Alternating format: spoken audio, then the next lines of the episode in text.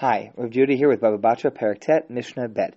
Building on the inheritance principles of the prior Mishnayot, but adding in a new factor. The In Halacha, there are sons, there are daughters. There are also categories called Tumtum and Androgynous. Uh, tumtum is a child whose uh, sex is not clear could be boy, could be girl. Uh, androgynous is uh, androgynous, meaning that a person has sexual characteristics of both. So we're dealing now with tumtum, where we're not really sure. Let's say a person leaves behind in their inheritance a, a sons, daughters, and a tumtum. If there's a large estate, then the sons may end up saying, listen, you can't prove that you're a son to inherit property, therefore you should go be with the daughters. In other words, be supported until such time as you're independent, married, etc. And in the meantime, you're not getting a portion in the larger estate. Poor kid. If the uh, if the estate is not particularly large, the daughters may end up pushing this child aside and saying, "Listen, till you prove that you're a daughter, you don't get to inherit with us. So you get to be with the boys."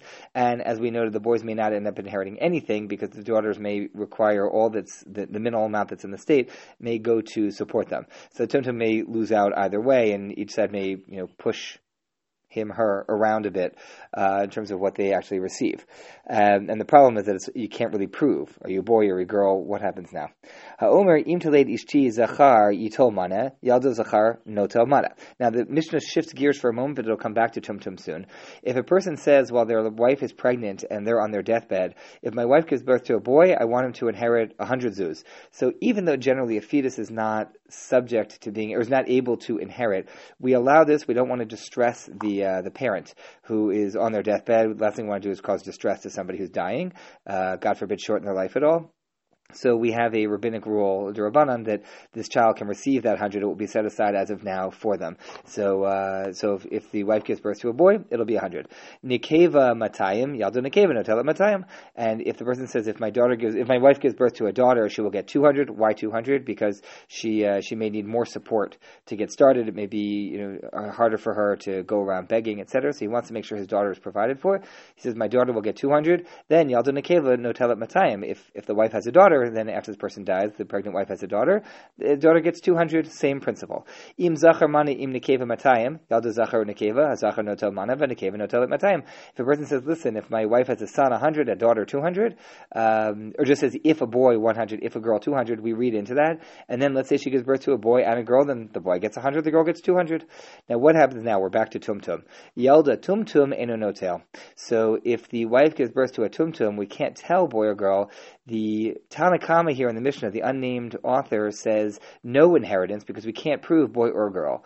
Uh, however, that is. Um, that is actually not the halacha. That's the opinion of Rishon ben Gamliel. Just to give a little bit of uh, background to that, Rishon ben Gamliel maintains that a tumtum is not a doubtful, possibly a boy, possibly a girl, but rather is a third category of sex, is neither boy nor girl. And thus, since the person said if it's a boy 100, if it's a girl 200, the tumtum is neither. The halacha is not like Rabbi Gamliel. We actually, uh, ben Gamliel, I'm sorry, we hold that a, uh, that a tumtum is a doubtful boy or girl, and therefore we get at least the minimum amount, meaning get 100. In the case where it was if a boy 100, a girl 200, we'll get, we'll get the 100. Im amar kol yitol. Now, if the person said, whatever my wife gives birth to will, will receive, then that includes tumtum as well. So we'll receive 100, 200, 500, whatever they say. If the, if the person just left it open, it goes to the tumtum as well. The insham elahu etakol. If a person died and left behind only a tumtum as a as an inheritor, the tumtum gets everything because even though we have a question, boy or girl, it doesn't really matter. A tumtum is for sure one's child, and since the uh, if it was a boy, the boy would inherit. If it's a girl, the girl would inherit. So the tumtum will inherit all there there is.